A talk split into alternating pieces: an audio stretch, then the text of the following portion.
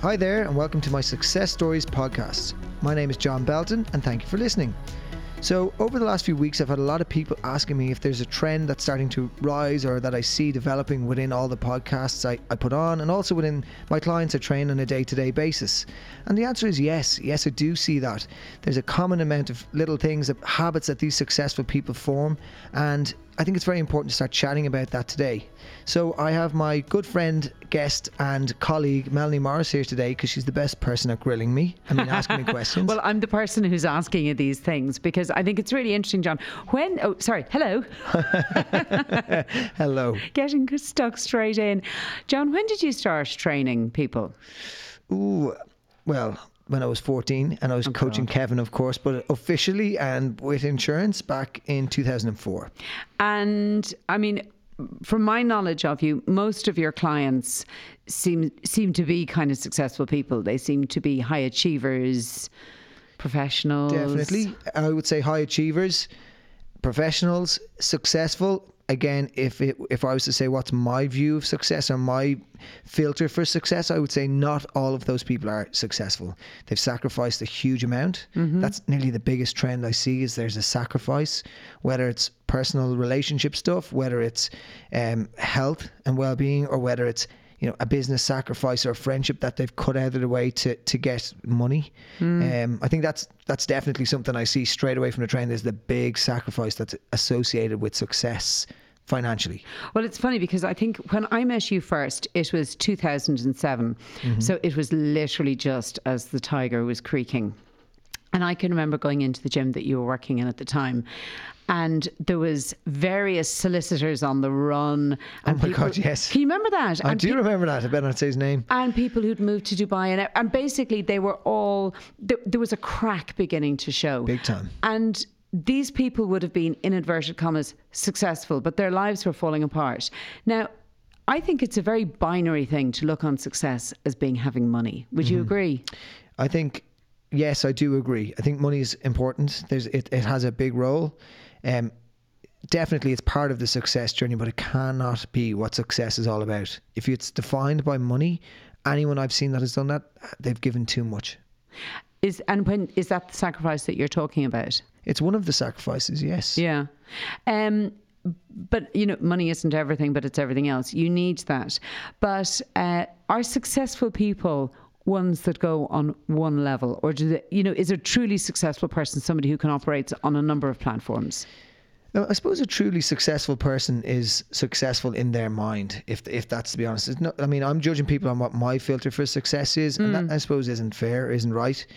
But if you're leaving a trail of destruction behind you globally, that's not success. I think we'll all go, well, you might be successful to yourself, but as far as you're giving back to the world, you're definitely not successful. So I think within that successful realm, the biggest thing that we kind of want to focus on and what I want to see is that they are trying to keep that balance there. And for me, I strive to find people who can keep the work-life balance. They're making money, they live where they want to live, their kids go to school where they want to go, their kids are happy and they get to see their kids. They are not making those sacrifices with their health. That's what I think. There are very few truly successful entrepreneurs in Ireland that have all of those boxes ticked. There are some, and I'm very fortunate. I've had a coffee with one of them today, but it's a rarity. It really, really is. And unfortunately, in some cases, what I see getting sacrificed are kids. Kids get sacrificed. Really? Yeah. Are we talking about the 6 a.m. crash? Or are we talking about weekends? I'm talking about, a number of things. 6 a.m. crashes, weekends. I've trained 6-year-olds, 7-year-olds, 8-year-olds. Parents bring them into the gym to get them exercising to essentially drop body fat. That's not why we train them. We play with the kid. We teach them how to box and how to kick a ball, throw a ball. Myself, Kevin and Liam have a number of young lads that come in and train with us at different stages. And I do see that. It's like I have to be very careful. They're outsourcing the problem. Outsourcing 100%. And I think that, unfortunately, that is a sacrifice. That's a very, very, very common one. People will bring their dog to work with them. Yeah. But the kid, unfortunately, gets left with a nanny, or the kid oftentimes doesn't have anyone to play with them, or whatever else it is. I do see that happening. That's really interesting. So they could be seen on paper to be having it all, but really there's maybe a few little bits that need to be severely re-examined. Massively so. So, okay, well, look, let's look at success on a wider plane then, and maybe that is somebody maybe who is ticking all the various layers of Maslow's hierarchy of needs. Yes. That might be the way of looking at it. You know, everything from a roof over their heads to being able to eat well, to being able to rest, to have a good family life, to have enough work to stimulate them and enough income. Can you see some trends? You know, if you were to pick a few things, what would you say? Do you know, most of them do X, Y, Z? Well, I'm going to say this because they come into my gym a lot of times and, you know, speak to them about everyone that is successful that I speak to. They have a, like an exercise regime that is solid. It is an appointment in their diary and it happens. And generally it happens very early in the morning. With the more successful people, they tend to train before 7, 8 a.m. sort of thing. They've got their workout done and they've done something for themselves to start the day. That's the number one thing I do see. And as I said, I am talking about a demographic that are in a gym. Of course. But I see that. The other thing I see is that they have... they're pulled by something that I try to get out of them. It's like, what drives you? And it's a very individual thing, but there's a driver there. For example, one guy who is a very, very, very successful man financially. And I would also say personally as well, he's very successful and he's a good guy and a really nice guy and his family are all great. And he's ticks all those boxes. And this guy is in his 50s and he's in between businesses at the moment, and he has taken on rowing in the gym quite a lot. He comes in and uses the rower himself, and he's really got in on the metrics of it. And I remember when he started training with me saying, how cool would it be to row a 5K? The guy's not overweight, slim enough man, and you know, he looks relatively fit and healthy, but he couldn't do a chin-up. He couldn't row a kilometre at a time. He rowed his first 5K and it was a great deal. He has now rowed 2 marathons himself. Bloody hell. Yeah. On his own? On his own. Sitting on a rower, on a Concept 2 rower, for anyone who knows what they're like. And he rowed a marathon with a charity row that he shared a marathon with as well. So he's technically done 3 marathons now in a rower. And does he get saddle sore? He did at the start, but he said his bum has become conditioned to it. But he's he sits on a towel sometimes. He comes in and he gets pulled into that. And I was like, God, that's really impressive. And I had a chat with him. I say, Mr. X. I was like, how do you feel about it? And he was like, that's fine. I said, we're going to do another one. So we do little group ones where we link the rowers together, do it in you. And he goes, yeah. He goes, I said, why do you want to do it again? He goes, because I don't know if I can. So he wants to do it again to see if he still can. I know that sounds a bit silly, but it's nearly his fear of not being able to do it that drives him to do it again. And this guy is known in the business world for setting up 4 massive businesses that he exited and got a huge amount of money out of in a very short period of time. And I said to him, do you think that's similar to why you do what you do in business? And he kind of thought about it for a second and he went, you know what, it kind of is. I thought it was so funny that was his thing. I've never heard someone saying, I keep making hundreds of millions of euros just to see if I can still do it. And it wasn't an ego thing to go see if I still got it. It was like, it was nearly a fear of not being able to do it that drove him. But don't you think, I mean, you're exactly like that, John. To get John Belton to do anything, you just need to tell him it's something that he's never done before. Yeah. And you will try and embrace it. And I'm in the Haveney place beside you, but I do think unless you get a little bit of anxiety about something, it's the stretch space, isn't it? Yeah. It's outside of your comfort zone, and it's where you grow. And that's what we all want to do. And is that maybe where success starts to come? I think that's where success can start. It's where it can be defined for some people. I do believe that everybody, and that's what I want from this podcast, everyone has the capacity to achieve a lot more. I feel like as a nation, as a species, we all have the capacity to achieve so much more. And I, if I'm being honest, I am very passionate about that. I want people to achieve more. I have a guy running a marathon for the first time next year. I'm going to run it with him, signed up in the 2 of his unit. This guy was like, he had so many things going on at one stage in his life, and he was a smoker and he was this, that, and the other. And I get so motivated and driven by that. And I love people to just exercise that piece outside their comfort zone. And I know how cheesy that sounds as I say that, but the reality is what I have seen on all of these journeys, and I get to share a lot of very special journeys with people through pregnancies, through business stuff, and even through the negative things and bereavements and all that stuff. So I, you know, as a coach, I get very close to my clients, and that's just how I've always done it. And the one thing that happens is fear kicks in. at many times in life. And, you know, fear kicks in around, am I going to be good enough? You know, and fear kicks in about what will people think? And fear kicks in about, am I going to lose all my money? And fear kicks in, you know, am I going to be left up a mountain? Am I going to be left up a mountain? Who's going to take me down? And success comes at the other side of that fear. And again, I know the cheesiness of it, but I get to see that. And having my own experience with fear in many different formats, I realize I've got this, you know, this love-hate relationship with it now, that I know right on the edge of that fear, when I'm just tickling it, mm-hmm. that's where magic happens. And that's where you're like, I have no clue. And imposter syndrome is like something I'm very familiar with. As I'm sitting here giving a podcast, and I now have my own podcast, it's like, well, hold on a second, who's this guy standing here? I think you've just bypassed imposter syndrome. You've just taken it out on the slow lane. Well, you just have to knock him out of it. You just have to kind of nudge him out of the way. Yeah. But it's there. And as soon as you learn how to overcome it, as soon as you learn how to go, okay, that's that, recognize it, dust it off you go, and move forward, that's where success happens. And everybody on their success journey meets that. Everybody on their marathon, 7 minutes into their marathon training, they all want to stop. We yep. all do, and we trick ourselves, whether that's, oh, I'm going to sing to myself, or whether that's, I'll just do 8 minutes, I'll just do 9 minutes, oh my god, I've done 40 minutes.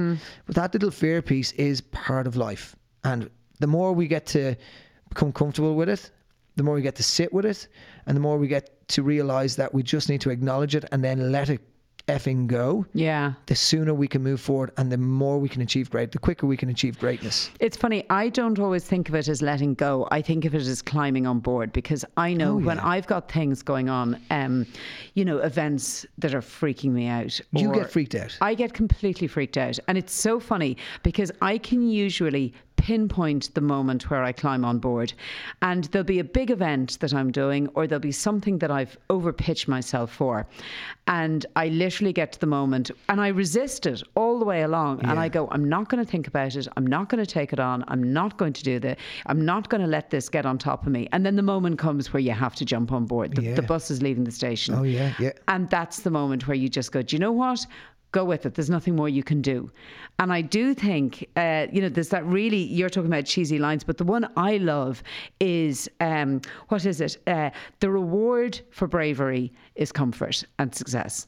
So if you are brave, the reward for being brave is that you're going to be comfortable eventually. Yeah. But it's not going to come until you actually just, and in my case, you say let it go, and I say jump on board. Yeah. How did you learn how to do that? You don't have a choice when you leave it that late. Yeah, okay. Like literally, I can remember with Image, the very first very large Businesswoman of the Year awards that we did, we were completely out of our depth in terms of, we had never organised something this big before. We had, I don't know, 600 or 800 people coming. Oh, it was myself and another girl. It was great. It was all organised. There was nothing to be worried about, except now I had to do it. And I can remember standing in my bathroom and just going, you can either run away, which isn't an option, or you're just going to have to go with it. You can do it. Yeah, and then I kind of always, if I get really nervous about stuff, I think backwards, and I keep thinking, you know, in 3 days, 15 hours, I'm going to be back in this room, and it'll be over, and it'll be done, and it'll be fine, or whatever. And, you know, I was so scared earlier this year about climbing Carn Tool, because all I ever heard about was this scrambling bit of this whatever else. Devil's Ladder. Or whatever, yeah. And actually that was, I thought, the fun part, you know, I really did. Oftentimes that's it. The fun bit is, once you get to that out of your comfort zone, fear piece, you know, that's the bit where, and I suppose all of your senses are like switched on and ready to go. So you're going, okay, I'm going to get over this bit. And the irony is, it's the same in work and in business and all that stuff. The big challenge that you think is going to be the challenge is the bit that you embrace the most. But what I find is, it's the bloody little shell piece at the bottom of Carn Tool, where you trip and fall, and you're like, God, I was walking along chatting, and all of a sudden my bank account's empty again. Well, the other thing I always think of is, you know, when you go to the dentist and you're sitting in the chair and you've got all the anticipation of dread in the world on your shoulders, and you're lying there and the mouth is open and the injection is coming towards you, you know, the minute that baby hits your gum, it's going to be fine, because your gum's going to be numb. It's weird. I don't know. I can't explain why that is. I'm sorry. I love going to the dentist. Okay, you're the freak. That's me. I'm that guy. But you literally just have to, I find, you have to wait for that. Yes. And do you know what it is? It's anticipation. You've just got to jump in, don't you?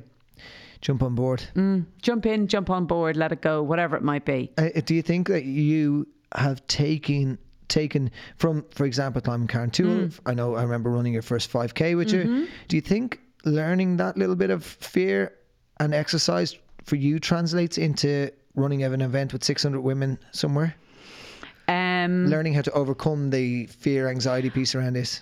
I think the great thing about age is that the older you get, the less things freak you out because you've got something to mirror it onto. Yeah, experience. So I think as long as you've done something of its ilk, then you don't get so scared anymore. So, you know, I've signed up to run a half marathon. I'm going to be Disney. Planking it, but I know I've done a 5K and I know I've done a 10K. So I know all I have to do is a little bit more of that. But the 5K that you made me run, and what I loved about you was that time was your power of persuasion, because about 3 weeks beforehand you said to me, there's a 5K, and it was in December. And I was going, no, I'm not going to do that. And you said, yeah, okay. And you left it be. And then you came back about 3 days later and you said, yeah, that 5K, it's on such and such a date. And I was going, yeah, no, I'm not doing it. And you're going, yeah, okay. And you came back the third time and you're going, well, you could do it this way, and you literally just kept dropping the seed. And that takes the fear away because it's bite-sized chunks as opposed to you're going to do this, off we go. Yeah, that's true. I do remember that. I do remember that 5K. I don't remember the bite-sized chunks. I think now I've gotten a little bit more like, I'm just going to sign you up and we're going to do it. Which isn't, well, it's working still. Same, but that was a big achievement. And I do see that, you know, I've yet to see one person who, I'm not just in my gym or anything else like that. And I've traveled, I worked for CrossFit for 6 years. So I traveled all over Europe, the Middle East, Asia, working with athletes, working with people in gyms, lecturing and doing all that sort of stuff. And I've yet to meet somebody who's trained in a gym that hasn't taken the skills from the gym and brought it into their, you know, personal life, into their business life, and helped, you know, overcome the fear. And in the CrossFit world, they talk about in the middle of a WOD, how, you know, you're burning and you're in the day. Exactly. You're in the pain cave, and they're like, that's where all the magic happens. And it's really cheesy. I know that, but it really is true. Well, there's only one. It's the great Churchill line, when in hell, keep going. Exactly. Because if you just stay there, it's going to be awful. You're going to get burnt very quickly. Yeah. And also it's that great line. I know we both know Fiona Gratzer, who's the managing director of Unislim Ireland. And you know, she's always going, I'm only half an hour away from a better mood. So funny. She's a really, really inspiring woman. Yes. Yeah. But tell me a bit more about all your successful clients. What else do they have? You know, you were telling me they're early risers. Early risers. Journalers in some, is that a word? Journalers. Yeah, they journal. They journal, yes. On some level. So in some cases, it'll be people will write it into their phones. A lot of cases, they have little goals, or they have images. So some people are visually driven, or they like to just write stuff down. They'd like to see stats, but they all have metrics. And they go, okay, this is where I am now. This is where I want to get. They'll write out their big goals, their big visions, and they'll review where they were. So they get in on the details and they work hard for it. They don't just kind of go, yes, if I, you know, say I want a Ferrari, I'm going to get a Ferrari in 6 months. They have images on their phones, or they have it written down somewhere. And a lot of them, ironically, don't want to allude to the fact that they have a mood board. I write it down somewhere. But a lot of people do keep mood boards. A lot of people write it down and they have it beside their bed, or they have it on the screensaver of their phone. A lot of times people will hand you their phone for whatever reason to do their parking in, as they're warming up or something. And I see all sorts of images, or all sorts, sorry, that sounds strange, images on their phones. But I will see like inspiring images of a house, or of a diamond ring, or of a person, or of a whatever that is, and they're things that are staying in their focus. So I suppose you could say people who are successful, and people who ironically, they all want to achieve more because they have these things on their phone. So they never just settle with that one piece of success that they have, but they keep that goal very close to them, and they keep it in their sight. Matter of interest, what's your home screen at the moment? It's still Adrian. Okay, which is interesting, because mine is a picture of my mother's recent birthday. That is my mother, my father, and lovely. Flumpy. But isn't it funny how both of our things are people related and not material? Yeah. So obviously humans mean an awful lot more to us. Would I be right? If we have that human connection, it makes the achievement all the better. Yeah. Whatever that achievement might be. So I'm not going to get into the soppy how much I love Adrian stuff again. But sure, yeah, why not? But look, I did have a picture of Adrian sitting beside the area that we originally wanted to get married on my phone. And it's still the not the lock screen, the other one, whatever that's called, because I was so breaking it about having to ask her about her saying no, essentially. Yeah. So yes, that has been a huge part of my life, was having that there, and I was like, that is my number one goal. One thing I've noticed about myself is, if there's one little piece, I can have all sorts of general business, big stressors going on in my life, and sleep soundly at night. If I've anyone in my family or anyone that's special important to me, if there's something going on with them, I don't sleep at night, and I feel it physically as far as the stress of the whole thing. It's the gut, the kick in the stomach. Yeah, it's like right down in my stomach, and I can't sleep, and I get very worried, and I get stressed, and I do. And that just shows how I'm driven, and it shows how you're driven, and it's probably why we get on so well, because we understand, like, at the end of the day, what else is there to life if it's not about the people around you and keeping them safe, healthy, happy. That's just my filter of what success is. And it's probably held me back a lot in some ways, because I haven't grown the business or pushed it in certain directions, because I want to bring everybody possible along with me. But you have every Belton that ever existed working in the gym. My mum and dad are now working on the weekends. They're part of our little hill walking club that we have. So we do hiking and running on the weekends, and we have a run club now in the gym. That's a free run club. I'm going to pitch it out there. Okay, where do we turn up and when? Tuesday evenings, 5:30 at the gym, which is Vault No. 8 Park Place, Upper Hatch Street. Behind the pod back in the day. Exactly. Depending on the age group, you say it's where the pod used to be, or you say it's beside the Harcourt Lewis station. Or Finlater's Wines. Wasn't that the other place that used to be? Exactly. Yes, yeah. Exactly. So we have about 20 people there who we've only been in for a couple of weeks. It's a free run club, and we go out and we run around the streets of Dublin, and we have a little stretch, and it's essentially a nice way, instead of sitting in traffic, it's a nice way to spend your afternoon. Great fun, and I love it. We had one on Tuesday night, and I took everyone down to Stevens Green. We did a little jog, a few running drills, and we went to do a time trial lap of Stevens Green. So there was 18 people standing there, and I was holding all their jumpers. And I had my watch ready, and I was like, right, we're going in 5 seconds. And this guy walks over to me who was... he was homeless, I would imagine. And let's just say he was definitely not fully coherent when he came over to me. He goes, is there a charity race on? And I went, no, it's just a little run club. And he goes, what? And I went, 3, 2, 1, go. And he quickly popped out a couple of stretches and took off running with everybody around Stevens Green. Brilliant. In his jeans, in his, like, wobbling along, not a bother on him. And he came around, did the full lap with, ironically, there was one lady who was coming around at the back of the pack. Yeah. And he ran with her. Ah. And he ran with her, and he came in, and he went, is there any free t-shirts? Has he got a Flowstate t-shirt now? Not yet, but if I could find him, if he happened to listen to this podcast, I'd love him to come back to the run club.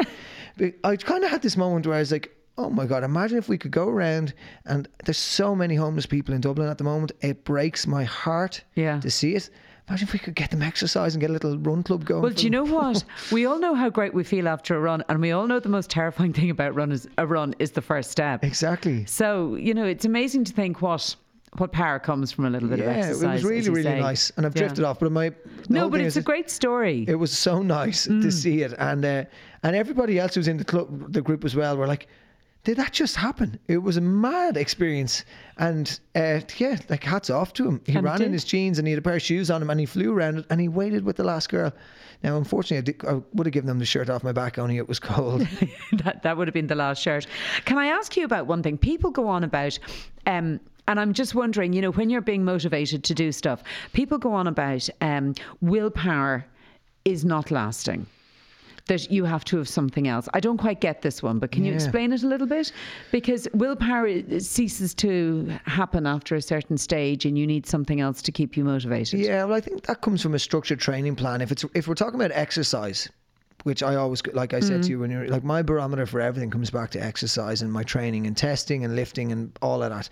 So if we're to use training as the example, if I constantly say I want to run a 5k and run it faster and then train for it, I do think that willpower starts to go when you don't see results. Okay. And I think because we're an aging demographic that are in the gym all the time, the people are going to get to that threshold at some stage where they don't run a faster 5k, or they might not care as much about it. So I think learning to have an open mind in your training, as far as going, right, I want to run a 5k, and this is what pulled me to CrossFit initially, was run a 5k, lift a weight, see how many pull-ups you can do, like a handstand walk. So I was like, these are all skills that I'm good and really bad at, this is a massive challenge. And learning to take on new tasks and, you know, really working your weaknesses brought me so far forward and all good things, but also just opened my eyes to the world a lot more.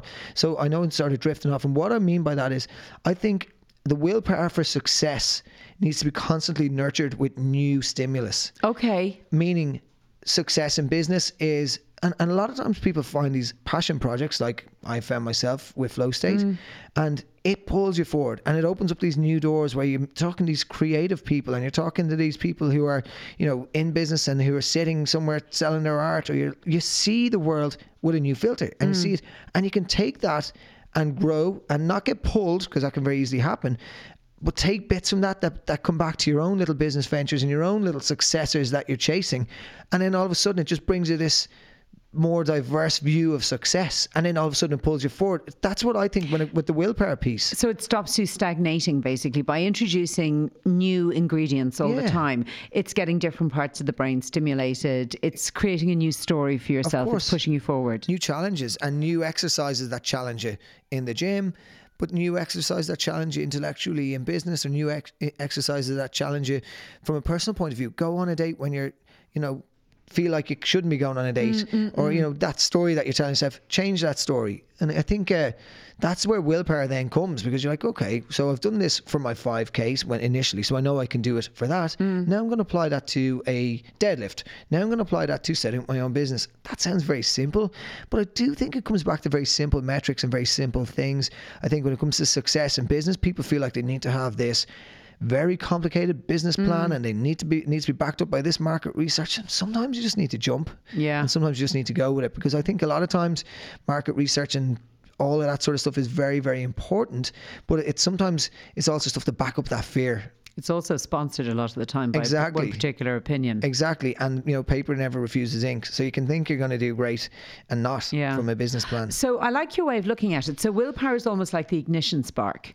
And then it's up to you to keep clattering it away as much as you possibly can. Keep putting fuel in there. Yeah. And I love the idea of trying lots of different things, because some will wither and die, but others may be a springboard into something else. Yeah. And along the way, you're going to learn so much about yourself. You're going to learn about, you know, you're working with people who are different. I know there's a saying, you know, you should spend more time talking to people under 6 and over 80. And yesterday I was in a nursing home with an 82-year-old who's wheelchair bound, and she was giving out about my moustache, rightly so. Sure isn't everyone. Yeah, and it was just so interesting sitting, talking to her, and I was like, you know what, it's important to stop and be around people like this as well.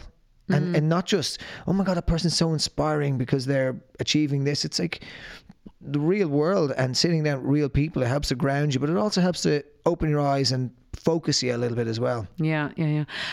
Does everyone who's successful have some sort of aha moment, come to Jesus, whatever moment where they are looking themselves in the eye? Do they all? I don't think so, actually. I think a lot of times people are successful because of, you know, how hard they've worked throughout their lives and how hard their parents have perhaps helped them get started. I don't think everyone has an aha moment. I do think people have this holy crap moment where there's a, I've yet to meet someone successful in the business sense and successful in that kind of financially and all that sort of stuff. I've yet to meet someone that hasn't had a quarter-life crisis, a midlife crisis, or a number of them, where they have had that point where they were really rattled. And it can happen sometimes when there's a bereavement. It can happen when there's, you know, a family member gets pregnant. It can happen when there's, you know, a breakup or a personal health scare. And I think everybody has had that at some stage where they went, oh, hold on for a second, I am human, or, oh my God, that's more important to me than I thought. And I think that helps to ground people, and it either helps, in some cases it can completely stop them in their tracks, but in other cases it drives them forward, and they're going, well, I really know that this is something that's important to me, and I'm going to achieve success in this area of my life, so that this isn't an issue for me moving forward. So again, it's a nice little reality check maybe, or it's another catalyst? Yes, both. Gut check as such. So you're going, oh, that was tough. Yeah. That was a blow. And it's also a little bit of a way for you to exercise that, okay, I have to overcome something here. And then it can be a catalyst for change and a catalyst for growth. In order to be a really successful person, do you need to be Mark Pollock, or do you need to be one of these supercharged people, or do you think normal people can escape the normal or can jump out of the normal? Do you think it's nurture and nature? I think it's nurture, not nature. Okay. I think everybody can be as successful as they want to be.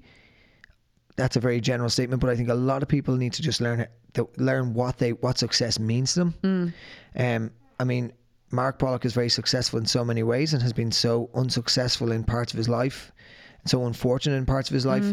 And I mean, I know Mark, I haven't spoken to him for a while, but Mark is, I mean, I shook hands with Mark for the very first time in 2011, and I felt electricity off the man. He's so much energy, and he's such an inspiring guy, and he's so positive. But Mark will tell you himself that he also has those dark times and those doom and gloom times that, you know, are only understandable. So I don't think everyone has this kind of natural kind of piece where it's, oh no, I'm going to be successful, and off they go. It's nurtured. It's how your parents are kind of, how they talk to you. It's your kind of family values. It's where you're brought up. It's the community around you. That definitely helps. And then inevitably it comes down to the choices that you start to make in your life.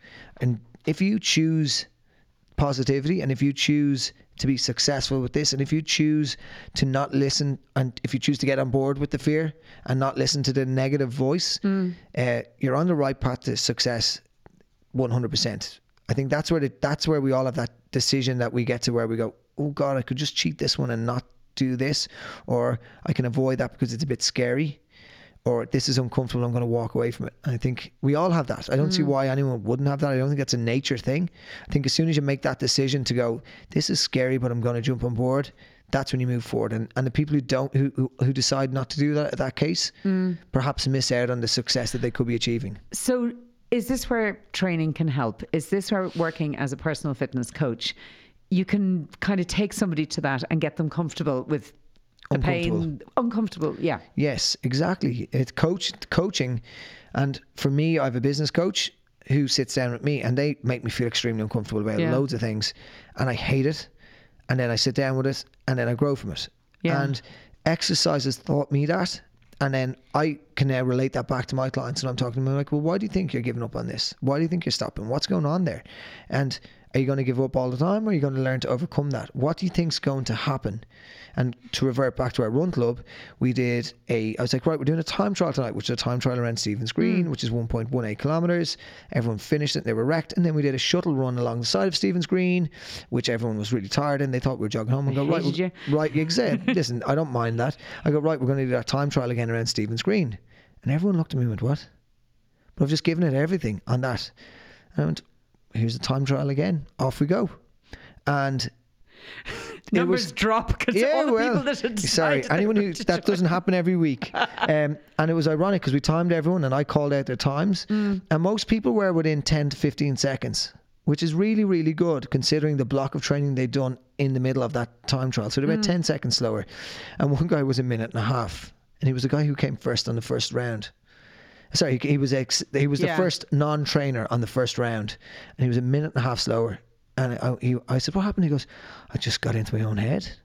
He said, I got into my own head. He said, honestly, I thought about at one corner of it, I thought about just giving up and walking back. And I went, right, and what did you do? And he goes, well, I had a little chat with myself, and I got around it. And I went, okay, so what have you learned from that? And he's like, well, I said, what do you think was going to happen? Why did you give up? And he goes, because it was uncomfortable. And I felt like, I was like, I don't think I can take this. I said, and what did you think was going to happen? He said, my legs were a bit sore and I couldn't catch my breath. I was like, and what? And like, that's okay. That's uncomfortable. It's just another state to be in. So the more exposure you get to that, yeah, it's uncomfortable. If you can flip the switch and be like, this is uncomfortable, grand, off we go. That's where I see the John O'Regans of the world who can run for 24 hours. They go, this is uncomfortable. I have diarrhea and I'm getting sick and I'm starting to have hallucinations. Ah, grand, off we go. I never want to go to that extreme just for the level. But learning to sit there. There are levels. And yes, we don't have to push it to having a heart attack. But understanding that feeling uncomfortable and feeling a little bit out of breath or quite out of breath, that will end. That's a bit of adversity. That's a little bit of a difficult piece. Then we jogged up the road and stretched, and he sent me a big, very kind email afterwards thanking me. This is a guy who's very senior in a very big business, located very close to me. Mm-hmm. And he's like, that was so good. He said, such good learning about myself and that, and I really enjoyed it. So I think that it's really important to get comfortable with that uncomfortable piece. And exercise always brings that back. You know, you're sitting on a rower for a marathon distance. That is, and it's he's a really respectable 3 hour something time. Wow. It's like, it's very impressive. And it's hard to not sit there going, right, that man, there's a reason he's extremely successful in business as well as extremely successful as a rower now in his late 50s for the record. Wow. And it's not by chance. It's definitely something that exposure to being uncomfortable, and then just building a resilience to that. It just is so powerful and so important. Well, I think we've gone a full circle on the rower. We've done a little rowing marathon. It's been really good. And I think if people like what they're listening to, they can like this podcast. Definitely, yeah. Follow it. Like it, follow it, and maybe even give us a little rating on the Apple podcast piece. Very good. And yeah, that'd be brilliant. Before we go, I have a few questions because we put a thing up on Instagram. Q&A. Yes. Are you ready? I think so. Okay, you don't know any of these questions. No. I have one question. I have one question myself. Branch chain amino acids. I personally, like with everything I do, I won't have an opinion on something until I've tried it myself. Okay. And I have to say branch chain amino acids both improve how I recover, help me put on lean tissue, and definitely make me stronger. So when should you take them? I always take them intra-workout. In the middle of? In the middle of. Towards the end? Don't think it makes that much difference, enough of a difference to matter when. But one thing it does as well is encourages me to drink a bit more water in my workout, which definitely would help all those things. But I 100% do believe in them. And what flavour do you like? I like flavourless things generally. I like to take the sugar out, but berry. Berry. Yeah, any sort of berry. Now, for people who find they've hit a plateau with either weight or cardio training, what is the best approach to kickstart things again so you continue to see results and progression? So if it's... do you mean with losing weight or with weight type training? This is from a guy, and so I think he means both losing weight and or progress. Gotcha. So if he's plateauing with losing weight, has he plateaued losing body fat or just weight on scales? I'd say body fat or performance. Okay, so dropping body fat is something that is the journey. It's that journey of the squiggly line between A and B. Everything's a straight line, and then all of a sudden you wake up 6 weeks later and you have abs. The reality is it's not, and you will go through different cycles. I would say the first thing you need to look at is his stressors. So is he sleeping enough? If you're not sleeping enough, it doesn't matter if you're standing on your head, lifting weights, drinking amino acids, nothing good will happen. So optimize sleep. I would say probably look at things away from the gym to improve the gym. Okay. As a quick answer. Sleep, stress, nutrition, supplementation. Well, that's interesting because that leads to the next question. Is there truth in there's no such thing as overtraining, only under-recovering? 90% truth. Okay. So yes, you can overtrain and you can do too much and burn yourself out. But if you can afford to get the sleep in, you can train pretty hard. And when we go on our retreat holidays, we sleep for 9 to 10 hours. And we train 4 times. They're hiding from your job. Yeah, everyone's like, no, I need to sleep some more. Like, I'm asleep. I hate him. Don't come in here, I'm sleeping. And you can train 4 times a day. Yeah. So sleep definitely is important, and recovery.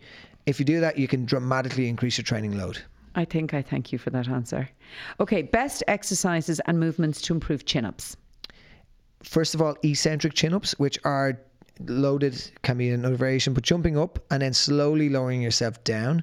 I'd say even prior to that, you need to make sure your shoulder blades are moving properly. Shoulder blades tend to get stuck to our spine onto a rib cage, and they don't slide as you correct your posture there, as we all do. So our shoulder blades should initiate the pull on a chin up as they retract and pull with the big muscles in our lats down along our side. So doing some work to make sure that's going on, or getting assessed to make sure your shoulder blades work. Once you can do that, jumping up and then slowly lowering your body down to full extension, which is when your arms fully straighten and your shoulder blades relax. I'm acting out a chin up in the chair here. That is the most important thing. I would do 3 sets of that for about 3 to 5 reps, lowering at about a 3 to 5 second pace coming down. If you're, I would do that for a number of weeks. Then I would add load to that. So a slight, like a weighted vest or a little dumbbell between your legs. So you're now lifting your body weight plus 2.5 to 20 kilos, whatever you want to load it up to, and lowering down. So what you're doing there is you're training the muscles how to work in an eccentric manner, which is a lowering phase, which is where most of the strength is produced on a strength curve. So when you're trying to build strength, that's how you do it. I.e., if I handed you 100 kilos dead on a bar and you're standing up tall, you could hold it and you could control it, put it down on the ground, but you wouldn't be able to lift it back up. So generally like 115, 120% stronger on an eccentric piece to concentric. So train that piece first with full range of motion and then start bringing in your chin-ups off of that. Give it about 8 weeks, 6-8 weeks. Cool. Would you let a child weight train, or what age to begin? Yes. Oh. I would. At what age? Well, I've been around infants who are in nappies doing overhead squats with PVC pipes, and are they Beltons? They're not Beltons, but they're from a line of Olympians. So I've seen loads of kids exercising from very, very young ages. I would say it's kids being around, and I mean, if I think about my childhood, I've been playing football and doing all sorts of stuff from as soon as we could walk. We've been around my uncles and a very fitness family, so exercise and training have always been there. And weight training has such a bad rap when it comes to kids, you know, how their bodies are formed and it stunts your growths and all of that stuff. And I had a very interesting conversation with Dr. Andrew Franklin Miller from Santry Sports Surgery Clinic, a lot of S's, about this. He is a son who I train. He's 6'2". I've been training him since he was 13. And he took his biggest growth spurt while he was strength training. So if you're nervous about your kid's strength training, and if you feel like it's, you know, it does have a bad rap, I would say it's because generally any of the horror stories you've heard have came from kids who have been incorrectly strength training, i.e. bench pressing 5 times a week, trying to get their chest all big and not developing their posture, not developing their core muscles, not developing their mobility. In the ideal world, I'd love to get, if I fortunately have kids at some stage, I would love them to do some gymnastic stuff because it teaches you great awareness around your body. And then I would also even have some very simple Pilates movements there as well, because I think they're a great foundation, coupled up with like that, some weightlifting movements with a PVC pipe or with a broom handle. Absolutely a great place to start, and you could start them at any age. Cool. Exercising after break of foot, 5th metatarsal. Want to get back to running, but week 12 and still sore. Presuming they're going to a physio and getting professional guidance on it. If the metatarsal is causing problems and they want to get running, then rowing is a good substitute for running. A lot of the same muscles are used. It's different, less load bearing, less impact. It's a good way to keep, if you think of the energy systems that you're using for a 20-minute run, 20-minute 5K, you're using a lot of those same energy systems on a 20-minute row. So it can be a good substitute for running, and it can be a great way to keep your aerobic base there. So when your foot does heal up a little bit more, it's just a case of getting time on your feet again, not, God, I've lost all of my aerobic fitness. Yeah, so the rower can be your friend as well as your foe. Rower can be your friend, as can cycling. Think outside the box. But if it's still sore and it's caused, how many weeks did you say it is? 12. 12 weeks later, I'd be definitely getting a second opinion, getting it x-rayed again, seeing what's going on, because the feet, the little intricate bones in the wrists and feet can be devils to get right. Right. Last question. Suggestion for people who either struggle to or can't find time to eat 2 to 3 hours before exercising to give energy hit needed to perform. First of all, they don't need to eat 2 to 3 hours before exercising to give energy hit. That's something they've read somewhere. If you have a balanced diet and you're getting your food in from the day before, you've got enough glycogen in your muscle to perform whatever exercise you want to perform. My last marathon was, I did all my training, my long runs were all fasted runs, meaning that I'd get up, I'd have maybe a quick Nespresso capsule, and then, well, I'd have a coffee, not the actual capsule. I don't eat Nespresso capsules. Yes. And then I do a 15, 18, whatever it is, mile run. And I may take a gel towards the end of it if that was where, you know, if the pace was going up on it. So I don't accept that, I'm not able to train today because I haven't eaten enough. That's not the case. Yeah. And the fact that you're in the gym and you're getting moving, getting active, your body will have enough stored glycogen to perform the exercise. So if you're struggling and it's becoming another stressor, don't worry about it. Don't worry about not eating before. You don't have to have a bowl of Flavin's porridge before your, 2 hours before your workout. And you don't have to have a protein meal 15 minutes afterwards. if that's causing you added stress, it's countering the benefits of your exercise. Brilliant. Thank you very much, John. Thank you. We're going to be successes in and out of the gym. Well, we'll work on it constantly. Cheers, John. Thanks. Thank you.